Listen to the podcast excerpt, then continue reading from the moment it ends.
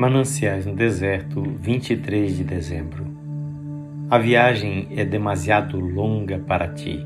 primeiro de Reis, dezenove, sete. E o que fez Deus com o servo cansado? Deu-lhe algo para comer e o pôs a dormir. Elias tinha feito uma excelente obra e em seu entusiasmo havia corrido adiante do carro de Acabe. Tudo isso fora demais para suas forças físicas e a reação veio. E ele ficou deprimido. O físico precisava ser atendido. Muitas pessoas estão precisando de sono e do atendimento de suas necessidades físicas. Há grandes homens e mulheres que têm chegado ao ponto em que Elias chegou debaixo de um zimbro. Vem mesmo adequada a estes a suave palavra do Senhor. A viagem é demasiado longa para ti, e eu quero renovar-te. Não confundamos cansaço físico com fraqueza espiritual. Às vezes estamos desgastados física ou mentalmente e não temos forças para exercícios de fé e oração, embora o nosso espírito esteja orando e confiante. Estou tão cansado para crer e orar.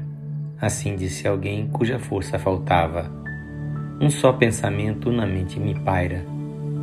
Poder largar tudo, parar. Descansar. Você acha que Deus me perdoa se eu for direto dormir qual criança pequena, sem mesmo parar perguntando se posso, sem mesmo tentar crer e orar com fervor? Se Deus o perdoa, mas pense você, no tempo em que a fala era estranha a seus lábios, a mãe lhe negava repouso em seu colo ou se recusava a embalar o bebê? Será que deixava o pequeno sofrer sem trato ou cuidado porque não pedia? Será que exigia do infante um dever?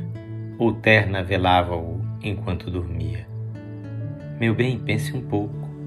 Movida de amor, a mãe lhe entendia o suspiro mais leve. Se, pois, o seu corpo se sente esgotado e a mente cansada para orar com fervor, então deixe tudo e vá já descansar, tal como fazia quando era pequeno. Seu Deus o conhece e ama esse filho que está muito cansado para crer e para orar.